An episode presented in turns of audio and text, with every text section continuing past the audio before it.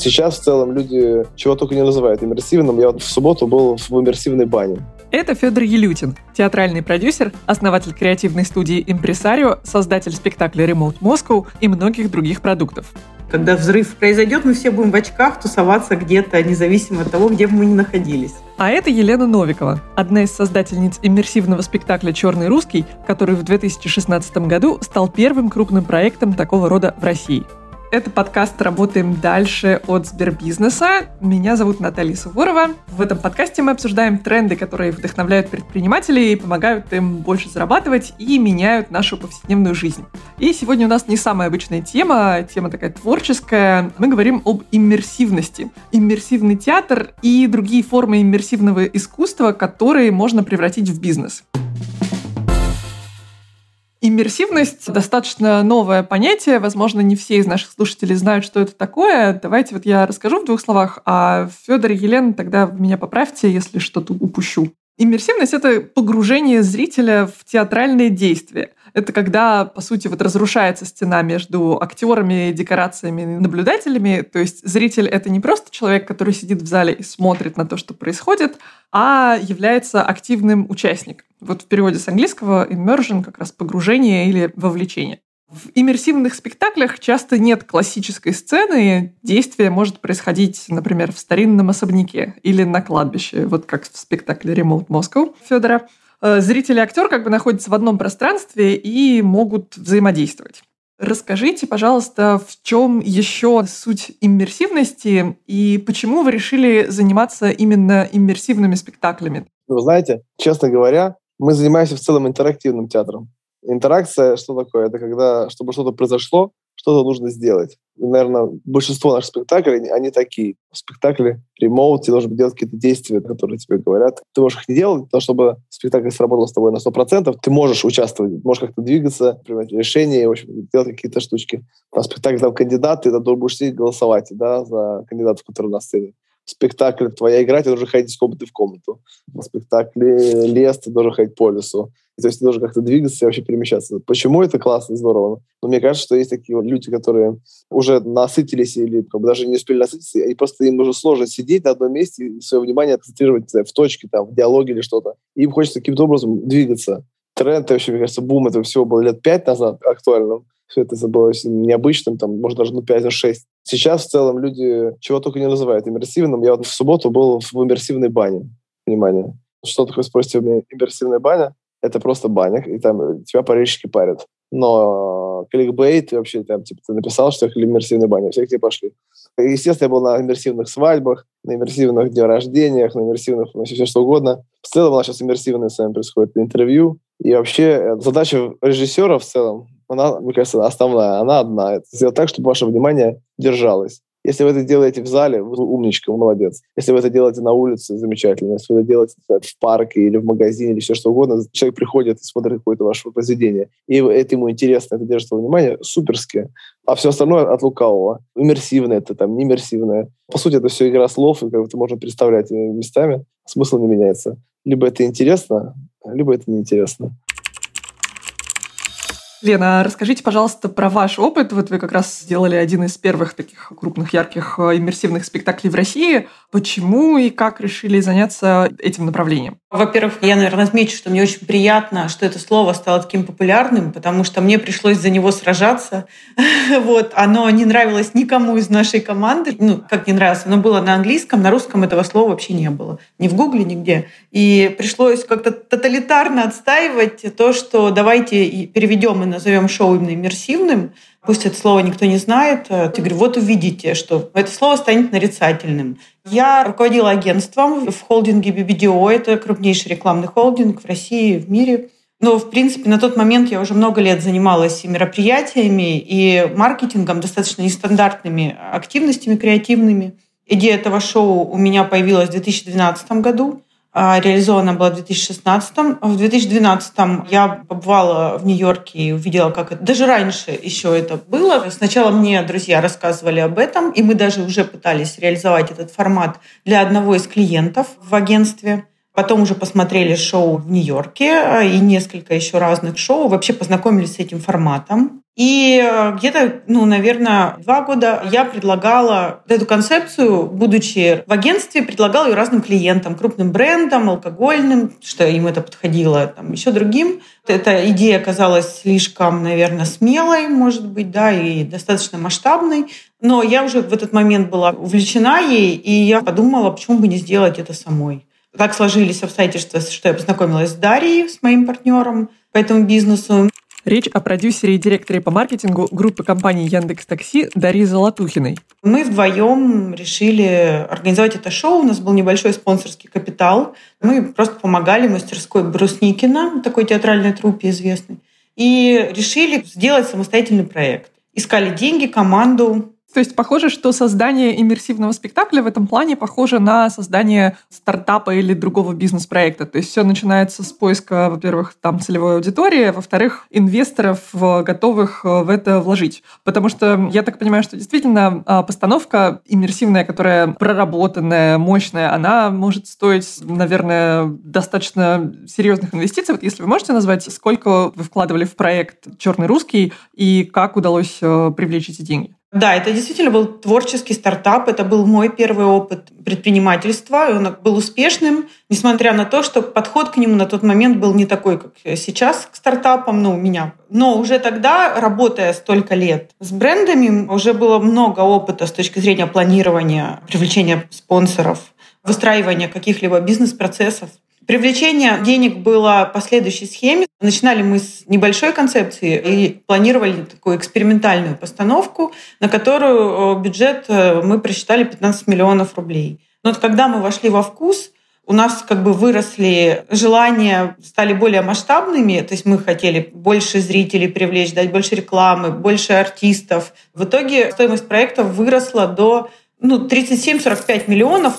Какие деньги мы привлекали? Там были деньги, привлеченные спонсорские на первый проект. 5 миллионов — это меценатские деньги, это не инвестиции. То есть вы их не отдавали, это как поддержка искусства? Да, ну вообще мы как бы даже изначально планировали, что часть бюджета, это был план, будет за счет э, развития новой формы, да, театральной. Во-первых, он экспериментальный, во-вторых, он двигает новую нишу, и мы как бы имеем полное право привлечь внимание именно меценатов, которые занимаются развитием. Вот среди них Леонард Баватник, Сергей Донев — это те именно, которые являются такими да, знаковыми меценатами, которые помогают молодым талантам. Далее мы привлекли еще одного инвестора, с которым мы организовали долевое участие и который предоставил уже инвестиционный бюджет. С большой поддержкой от неравнодушных людей это тоже происходило когда запускаются такие проекты, которые являются новыми для рынка, они же достаточно рискованные, как правило, для тех, кто вкладывает в них деньги в расчете на то, чтобы их отбить. Вот приходилось ли вам как-то убеждать э, инвесторов в том, что они потом отобьются, что люди в это как-то вовлекутся, что это будет круто и позволит заработать? Первое, есть определенная мотивация у инвесторов. Человек, компания, бренд всегда ждет какой-то фидбэк, и этот фидбэк всегда проговаривается. В случае, как э, вы отметили, да, развития новой ниши, мы действительно должны соблюсти этот формат и развивать эту нишу. Да, как бы это наше обязательство. Они могут быть и устные, и письменные, да, разные. То есть у нас в проекте были инвесторы, которые преследовали там цели, например, создать для своего бизнеса некое пространство, которое было бы физически осязаемым, да, и куда можно приводить нетворкинг, да, осуществлять со своими клиентами, со своими бизнес-партнерами. То есть это нетворкинг абсолютно осязаемая бизнес-потребность, то есть проект может не приносить прибыль, но он может удовлетворять потребность, ее тоже можно померить. Но она как бы менее измерима, но бывает в разы ощутимее, чем просто 20-30% маржинальности проекта. Просто поясните, в чем это, значит, тогда измеряется? Окей, если, допустим, проект не приносит прибыли, на которую рассчитывали, вот как еще измерить его эффект, пользу, что он тогда приносит? Можно это измерять длительностью контакта, не знаю, сколько человек пробыл на сайте ВКонтакте с брендом, ну, если про онлайн говорить, да, регистрации там прочее. То есть можно вот такие взять простые вещи, да, и по ним померить стоимость этого бренда. Если говорить про офлайн шоу можно понять, сколько людей пришло, увидело, и количество мероприятий, связанных именно с этим брендом, качественно и количественно померить. Федор, а тогда к вам вопрос. Расскажите, пожалуйста, про свой опыт в запуске проектов. Как у вас складывалась история с инвесторами? Приходилось ли людей убеждать в том, что это будет бомба? И насколько крупных инвестиций потребовали ваш первый проект и последующий? Мы никогда не работали с инвесторами, никогда не работали с частными деньгами. Первый проект получился, что мы обратились в Прогельвецию, в Швейцарский совет по культуре и в Гёте-институт и в Департамент культуры грант открытой сцены. И все три организации волю судеб нас поддержали. А запуск проекта стоил в районе 100 тысяч евро фи, закупки оборудования, форма, кейсы и так далее. В общем, никогда мы не взаимодействовали с частными деньгами. Наверное, пока что нет таких людей в окружении, да, кто бы так мог, не знаю, там 5, 10, 15, 20 миллионов дать на спектакль, сказать, вот вам деньги, будет классно. Сделайте, мне будет классно. Может, кто-нибудь нас сейчас слушает из слушателей, у кого есть лишние пару десятков миллионов, мы можем построить классный театр. Но в основном мы работаем это либо с бизнесом, они нас заказывают какие-то корпоративные мероприятия, потому что чаще всего люди покупают билет, приходят на спектакль, потом возвращаются в офис, там, или там, давайте спразднуем так день рождения, или давайте так сделаем какой-то там тимбилдинг или что-то.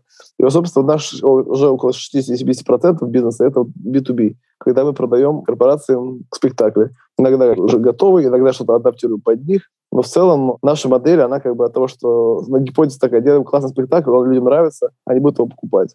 И я думаю, что эта модель с частным инвестором такая сложная, что сегодня у него деньги есть, он готов поддерживать и так далее, а завтра какой-нибудь там завод у него закрылся, и ты оказался уже там, на десятом месте из просящих. Поэтому как бы может быть по-другому. То есть я не то, что против встать в эту очередь, но пока что просто в ту сторону не сходили. А расскажите про направление B2B. Это, как мне кажется, достаточно такая вещь, которая сильно отличает э, иммерсивные спектакли. Обычно театры не продают билеты компаниям. Это просто моя уникальная бизнес-модель. По сути, как бы, ведь мы не поддерживаемся ни государством, ни частными инвесторами там, или там, меценатами, а мы просто это делаем на собственных началах. И чтобы там, ну, так билет у нас стоит, там, не знаю, 2 тысячи рублей, в среднем 2-3 тысячи рублей. Корпоратив стоит 250 да, тысяч. И люди спрашивают, почему? Ну, мы закрываем для вас дату, мы даем фотографа, даем какие-то ништяки, какой-то там фуршет можно сделать, там воды бесплатно дадим, партнерский там перье там, или какой-нибудь там витель. Но это позволяет нам выживать. Я сам немножко из рынка э, ивента, я знаю ну, достаточно большое количество бизнес-компаний, там, да, которые занимаются ну, разными, там, и банки, и не банки, там, и алкогольные бренды. И за счет того, что они нас поддерживают, покупая корпоративные заказы, мы вот выживаем. В принципе, эта схема абсолютно crazy, так вообще-то не бывает, но вот мы оказываемся, что, то, что, это как-то возможно. В среднем в компании, у которой есть там человек 30, за это вот от 30 там, до 200, это абсолютно наши клиенты. Понятно, если огромные корпорации, там, Яндекс, там, или Mail, Сбер, неважно, у них есть отдел. Отделы к нам приходят, мы тоже что-то показываем. Но в среднем вот те компании, средний бизнес, там, может, ближе к малому, это вот наши абсолютно клиенты, которые готовы там, тратить на свои там, развлечения, там, не знаю, от 300 там, до миллиона рублей за вечер. Не могу не спросить, как именно вы их привлекаете, просто потому что это распространенная проблема для предпринимателей, для наших слушателей в том числе, для каждого бизнеса. Главное вот этих вот клиентов найти и рассказать им о себе. Вот что вы для этого используете? Ну, мы делаем просто классную свою работу. Мы хорошо делаем спектакль, люди приходят, им это нравится. Это упрощенный ответ. Но при всем при этом, насколько простой бы э, не был, это настолько же сложный ответ. Потому что, ну как, а как сделать классный спектакль? Ну, это большая задача. У нас есть там, не знаю, реклама в Инстаграме, реклама в Фейсбуке. Мы там у нас есть какая-то email-рассылка база, мы что-то пишем такие письма, рассказываем про себя. Сейчас такая пример, сейчас такая. Купите одну примеру, получите вторую там в подарок. Ну и плюс мой какой-то Facebook, где у меня достаточно много там контактов, я регулярно что-нибудь там пишу. Типа, сделали бинго шоу в онлайне, и сейчас я готов сыграть там три раза за полцены. Так стоит миллион, сделаю за 500 тысяч. Потому что это эксперимент, я ни разу не делал в офлайне. Купите у меня. Вот у меня люди купили. Я сделал уже пару раз, и все, теперь у меня в, РКВ есть новое шоу Бинго в офлайне. Сейчас буду продавать его за миллион. И это происходит, это все очень живой, только, знаете, контакт. То есть, когда ты пытаешься за деньги партнера своего клиента сделать ну, спектакль. Я хотела даже чуть больше просто направить в сторону окупаемости проекта. У нас были бизнес-модели как на тот момент, когда мы начинали шоу, она много раз корректировалась до начала, во время. В общем, по цифрам продаж мы ее значительно превзошли. Но наши аппетиты как творческих продюсеров очень сильно росли быстрее, чем цифры продаж. Нам хотелось реинвестировать заработанное. Мы делали концерты, инвестировали в запись саундтрека, альбома. Мы выпустили два EP на iTunes. Это тоже были наши инвестиции с прибыли проекта. Если посчитать прибыль, если бы мы ее не выбирали для реинвестирования, но около 20 миллионов было. Рублей. Да, и с точки зрения бизнес-модели проекта, она была не очень сильная в том плане, что стоимость продукта была высокая, и расходная часть его тоже была высокая, потому что у нас были очень дорогие костюмы, дорогая кухня, вплоть до ароматов селективных, э, которые мы там подбирали в косметике. Вот, то есть у нас в этом смысле было очень много. Не то чтобы очень рациональных трат, скажем так, на этот проект, но у этих трат была очень большая отдача с точки зрения опыта зрителя, Поэтому мы считали, что это инвестиция в бренд. Напоминаем, что все предприниматели, гости подкаста «Работаем дальше» используют расчетный счет в Сбербизнесе. Вы можете открыть расчетный счет бизнеса бесплатно и не посещая офис банка, а также получить бесплатное обслуживание и подобрать подходящий именно вашему бизнесу пакет услуг. Каждый пакет услуг включает бесплатные сервисы от бухгалтерии для ИП до юриста для бизнеса. Все подробности по ссылке в описании подкаста. Есть ощущение, что у иммерсивных проектов с точки зрения бизнеса есть некое ограничение по емкости рынка, что ли, если можно так сказать. То есть зритель проходит этот experience, иммерсивный спектакль, только один раз. А если второй раз, то уже будут не те ощущения, потому что ты уже знаешь, что будет. Э, ну, в общем, как будто бы это такая разовая штука. Ну, э, смотрите, есть правда в ваших словах, что люди не так часто могут на это ходить. Я не могу сказать, что у нас есть люди, которые ходят по два, там, три-четыре раза, такие есть. Но в целом задача, конечно же, время выпускать новые спектакли. Так это работает. Если ваш метод нравится, то бы, людям пойдут дальше. И поэтому один спектакль посмотрели, посмотрели на второй. Посмотрели на второй, то сходите на первый. Вот эти аудитории туда уходят, там, не знаю, кто сходил на Remote, а что еще? Есть твоя игра, они идут на твою игру. Сходили на твою игру, а что есть? Ну, есть там кандидат, интересно. И, то есть, по сути, я называю все это многосерийный experience, что люди с одного спектакля приходят на другой, третий и так далее. Поэтому на сегодняшний день мы уже за 7 лет компании привезли уже около 22 спектаклей. Из-за пандемии начали делать какие-то свои сами спектакли. То есть мы сделали выход в лес, пой танцуют, танцевали спектакли в парке Горького, в ха, в Заряде, в Хохловке. И вот э, бинго-шоу, онлайн и офлайн версия То есть как бы начали же сами что-то вытворять, потому что поняли, что ну, нужно какое-то импортозамещение, потому что ну, реально все закрывают, границы закрывают. Сегодня можно прилетать немцам, завтра нельзя улетать, там, сегодня карантин неделя, завтра две недели, вообще ничего не понятно. Поэтому вот как бы в таких условиях действуем, и наша идея — это как бы делать просто новый спектакль. Не один там что-то там долго его прокатывать, а иметь много и прокатывать их как бы ну, попапно. Появились, исчезли, появились, исчезли. У нас такой подход. Елена, у вас, когда вы закончили историю с черным русским, и было ли желание или попытка делать вот такими же сериями спектакли? Мы делали проект, уже зная, что он будет достаточно долго. Ну, сначала для подобного проекта мы представляли себе месяца три. Но когда инвестиции выросли, и выросли, соответственно, его какая-то ценность, да, его, то мы планировали играть его там около года. И мы играли его 9 месяцев, мы играли 265 шоу. Это достаточно плотный формат. В целом мы бы продолжали его и не закрывали. Но как раз-таки его вот э, коммерческая емкость — это первый вопрос. А второй вопрос еще, который не определяется готовностью аудитории покупать, это наши договоренности с площадкой, а главное в этом шоу, ну как э, базовое, да, это наличие места, это же сайт-специфик театр, да, ну в нашем случае, да, в нашем формате, это был очень важный вопрос. И я сказала бы так, что если сейчас как бы рассматривать подобное шоу, я бы рассматривала исключительно, чтобы площадка была соинвестором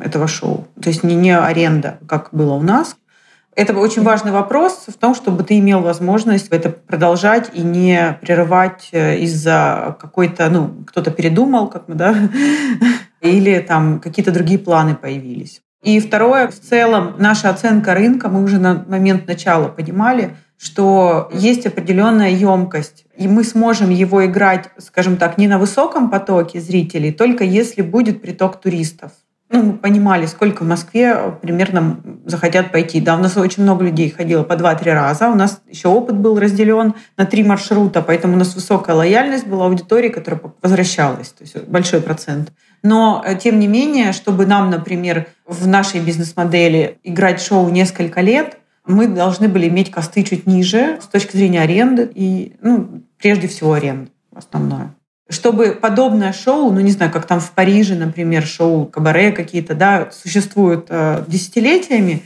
а пока мы вот в таких водных, чисто коммерческих, как было у нас, где мы за все платим, у нас нет каких-то привилегий, нам город не предоставил какую-то площадку или фонд, то в такой рыночной экономике сложно дорогое шоу реализовывать, да, которое было бы ценностно для туристов. Если говорить как раз об изменениях, в том смысле, что вот э, сегодня пандемия, там туристы отвалились, допустим, закрытые площадки нельзя, э, можно делать только открытые, то, конечно, в этом плане, да, требуется, наверное, определенная гибкость создателю спектаклей в этом жанре.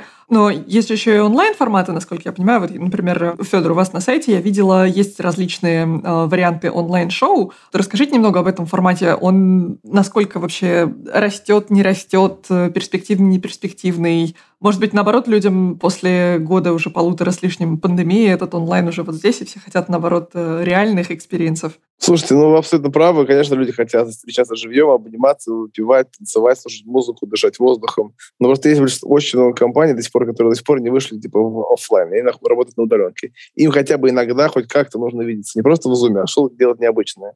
И, в принципе, мы эту задачу реализуем. Но у нас, в нашем портфолио, там, не знаю, 4 спектакля онлайн, которых мы можем классно делать. Там, не хочу это видеть, э, кандидата, бинго, и это весело, интерактивно, интересно, необычно. Можно ли это сравнить с офлайном? Ну, можно, но с трудом. Поэтому есть на это спрос невероятно. Невероятного нет. Иногда заказывают, ну, заказ. Два-три корпоратива, там, четыре мы сыграем в месяц с ними. Позвать человека в онлайне в театр, и тогда ты сразу конкурируешь с Netflix, с Кальмаром, ну, со всеми этими приколюшками, имейлами, ватсапами и так далее, ютубами. А все-таки, когда приходишь в какое-то помещение, мы договариваемся там, на наш спектакль, что ты полтора часа там, или час будешь в нашем внимании. Просят тебя отключить телефон, ну, так, такой как бы конвенциональный договор. Давай сделаем так, и твое внимание, оно наше. Ты нам платишь за то, что мы забрали твое внимание. Люди готовы за это платить. А там все гораздо сложнее. И, конечно же, собирать внимание человека в онлайне в разы сложнее, нежели в офлайне. Прогнозируя какой-то невероятный рост, да, наверное, нет.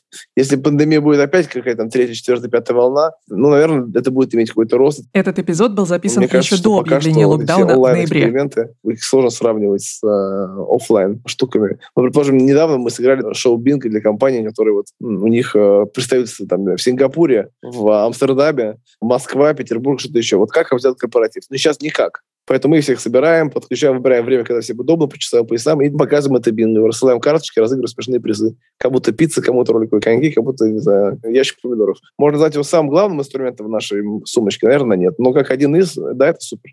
Возможно, онлайн-проекты дешевле делать, чем офлайн? Нет, ничего не дешевле. Нет, нет? нет. Студия, хороший интернет, продакшн, видеокамеры, свет, все то же самое. Ничего не дешевле. Да, интересно. А стоят они все-таки дешевле, чем офлайн? Ну, наверное, опять же, предполагаю. Или нет? Чуть да, чуть да. Потому что ну, люди не готовы платить миллион за онлайн. 600, ну, готовы. Там 800, ну, с трудом, но готовы. Я могу а добавить, что у нас же второй проект, он был как раз онлайн после «Черного русского». Видите, вы о нем не знаете, о нем почти ну, никто не знает, потому что он не не зашел аудитории именно по той причине, что люди так не поняли, что им надо смотреть э, в экран монитора. Когда мы начали приглашать э, гостей, начать смотреть эфир там в определенное время, в приглашение, СМИ, гости, даже самые как бы лояльная аудитория говорила, как это, надо в 6 часов сесть за экран монитора и что-то делать? Нет, как бы это было в 2018 и мы инвестировали много в эту разработку. Это была интерактивная платформа. В принципе, ее и сейчас такой нет. Мне кажется, что мы очень как бы амбициозно замахнулись на технологию проекта. То есть мы сделали сайт интерактивного ТВ с э, интерфейсом, в котором человек может влиять на происходящее. Ну, как бы там какие-то фичи были у нас уже реализованы к этому моменту. То есть там донаты можно было отправлять, голосовать, там предлагать отвечать на вопросы, чатиться. И этот тестовый формат был достаточно дорогим, как Федор правильно отметил, что расходы выше, чем офлайновские проекты. И творческий сам проект э, был тяжелый, он тоже экспериментально слишком сложно шел, вот как соединить эти форматы. И готовность зрителя к потреблению подобного продукта. То есть если бы мы его делали в пандемию, другие были бы результаты. По иронии судьбы у нас там было еще сюжет вокруг того, что люди сидят в изоляции и ждут конца света.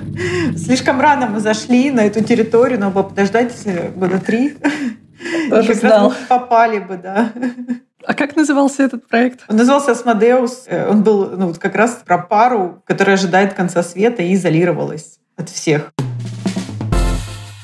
Если посмотреть на иммерсивность как на некий тренд, как вам кажется, в последнее время таких спектаклей стало больше? Стал ли он проникать в другие сферы какие-то интерактивные презентации продуктов, э, возможно, музеи, галереи как-то начали к этому подключаться. Конечно, пример с иммерсивной баней меня очень впечатлил. Можно ли распространить это также на другие сферы, Федор? Слушайте, ну, только что пришло сообщение в телеграм-канале в одном, написано «Mahash Spa». Иммерсивное спа-путешествие, спа со смыслом то сейчас, видите, только что появился формат иммерсивное спа, пока мы с вами разговаривали. Поэтому, слушайте, ну, конечно же, людям всем интересно, чтобы называть так называемый experience маркетинг, чтобы людей не просто они там что-то покупали, они покупали какой-то опыт переживаний, который связан с этим продуктом. Просто все же маркетологи до Петра, что типа, было бы здорово как-то вот людей вот таким образом э, вовлекать, чтобы это как-то работало на эмоциональном уровне. Конечно же, у нас огромное количество заказов от девелоперов сделать нам какой-то иммерсивный аудиотур по нашему дому. Мосгортранс обращается, давайте сделаем какой-то аудиоспектакль классный там в наших транспортных средствах. И мы это делаем, мы работаем, разрабатываем. Собственно, тренд есть, спрос есть, работа есть, слава богу. Будет развиваться, ну, я думаю, конечно же, будет. Кто-то вот сейчас сегодня впервые услышит такое слово, как иммерсив. Кто-то вообще любит такие спектакли. Но я все-таки топлю больше за интерактив. Если интерактив есть, тогда спектакль выживает. Если интерактива нету, сложнее и сложнее в нем жить, потому что человеку нужно иногда взбадривать. Ну, знаете, как в школе. Петров, а ты что думаешь? Он, а, а, что? А? Вот этот, вот эффект Петрова только интерактивные спектакли позволяют делать. Иначе как бы, ну, конвенциональный театр не позволяет нам входить в интеракцию со зрителем. Они сидят, мы смотрим. Они, они смотрят, мы играем, и наоборот. А если говорить о начинающих предпринимателях, как вам кажется, вот на этом рынке есть свободные ниши? То есть можно ли еще запрыгнуть в этот поезд и сейчас человеку взять, вот зайти, придумать, окупится ли это? Уверен, что да. Вопрос как бы всегда идеи, бегади, фишки. В чем будет фишка, в чем будет необычность этого прикола. Ночью это будет на кладбище, в запке, в подвале, на вокзале. И что это будет в троллейбусе. Ну, то есть идей миллион. Вопрос, как ты это сделаешь, придумаешь, в чем будет фишка. А где вы берете идеи? У вас просто они, по-моему, рождаются на ходу даже в процессе нашего разговора. Слушайте, ну это вопрос. Ну, встречаешься с классными людьми, знаешь, как что происходит, следишь за повесткой театральной, смотришь какие-то ездишь фестивали. Там раньше часто ездил, это огромное вдохновение. Ну, слушайте, и, и вообще, ну, в жизни столько вообще всего происходит, что ну, надо просто это наблюдать и быть открытым все происходящее. Не сидеть, то есть продюсер не может быть интровертом, по сути. Продюсер — это человек, который любит жизнь. И ему все это в жизни интересно хочет пробовать так и всякое. Поэтому, мне кажется, это все как бы приходит из жизни. Елена, а вы как думаете, вот что касается ниш для начинающих предпринимателей, которые могли бы или хотели бы делать э, некоторые иммерсивные спектакли, мероприятия, что-то еще? Какие из этих ниш, как вам кажется, свободные? Ну, мне кажется, в целом эти ниши уже сейчас стабилизировались, и сделать какой-то experience, такое небольшое шоу, большое шоу, любое, с разным уровнем каким-то реализации, там, да, я не знаю, спектакль в квартире там на 10 человек, например, да, или там такое шоу, ну, в большом формате. Мне кажется, все эти ниши свободные, открытые, ну, с учетом ограничений, конечно, сложно реализуемые, но в плане спроса, мне кажется, людям это нравится, и они, тем более после пандемии, мне кажется, соскучились по этому формату. То есть здесь, мне кажется, ограничений нет. И есть два как бы момента, которые я вижу важными. Это действительно идея и фишка, то, что сказал Федор, да, выверенная концепция и реализация. Да, очень много людей с точки зрения реализации не просчитывают. У меня были такие случаи, да, которые люди пытались там, повторить и наш проект, нанимали команду, я в курсе, как бы, да, приглашала, ну, консультировала как-то там какие-то проекты. Но настолько именно в плане театра в нетеатральном пространстве это трудоемкий процесс, что не всегда реализуемое задуманным совпадает. С точки зрения перспективы советую всем обратить внимание на VR-рынок. Это сейчас звучит, может быть, даже футуристично, или там для кого-то, может, ой, VR, что там интересного. Но я вот сейчас обратила внимание даже на акции VR-компаний, потому что делал тоже один стартап э, по иммерсивному именно опыту в VR. Всю пандемию мы собирали там с коллегами. VR имеете в виду виртуальную реальность? Виртуальную реальность в очках. Да, в очках. И мы собирали такой проект, он сейчас в стадии такой разработки, потому что технологии сложные сейчас, но с учетом того, что я, э, как вот мы смотрели цифры по рынку, то есть анализировали аналитику, да, то где-то 3-5 лет, наверное, 5 лучше называть. Я не знаю, с какой скоростью, да, с того момента, когда Facebook запустит очки, и очки станут таким же атрибутом, как телефон, да, то есть какой-то жизненный цикл товара возрастет, так как уже компании, даже с точки зрения бизнеса, многие приходят, ну и пандемия была, да, естественно, этим катализатором. Вот я бы обратила внимание на эту нишу. Технический скачок, он вот-вот произойдет. Сейчас просто сложно отрисовывать контент. Несколько компаний сейчас готовят мощный лонч по упрощению этого контента, и когда взрыв произойдет, мы все будем в очках тусоваться где-то, независимо от того, где бы мы ни находились. Я думаю, что вот это интересно будет. Да, звучит очень интригующе.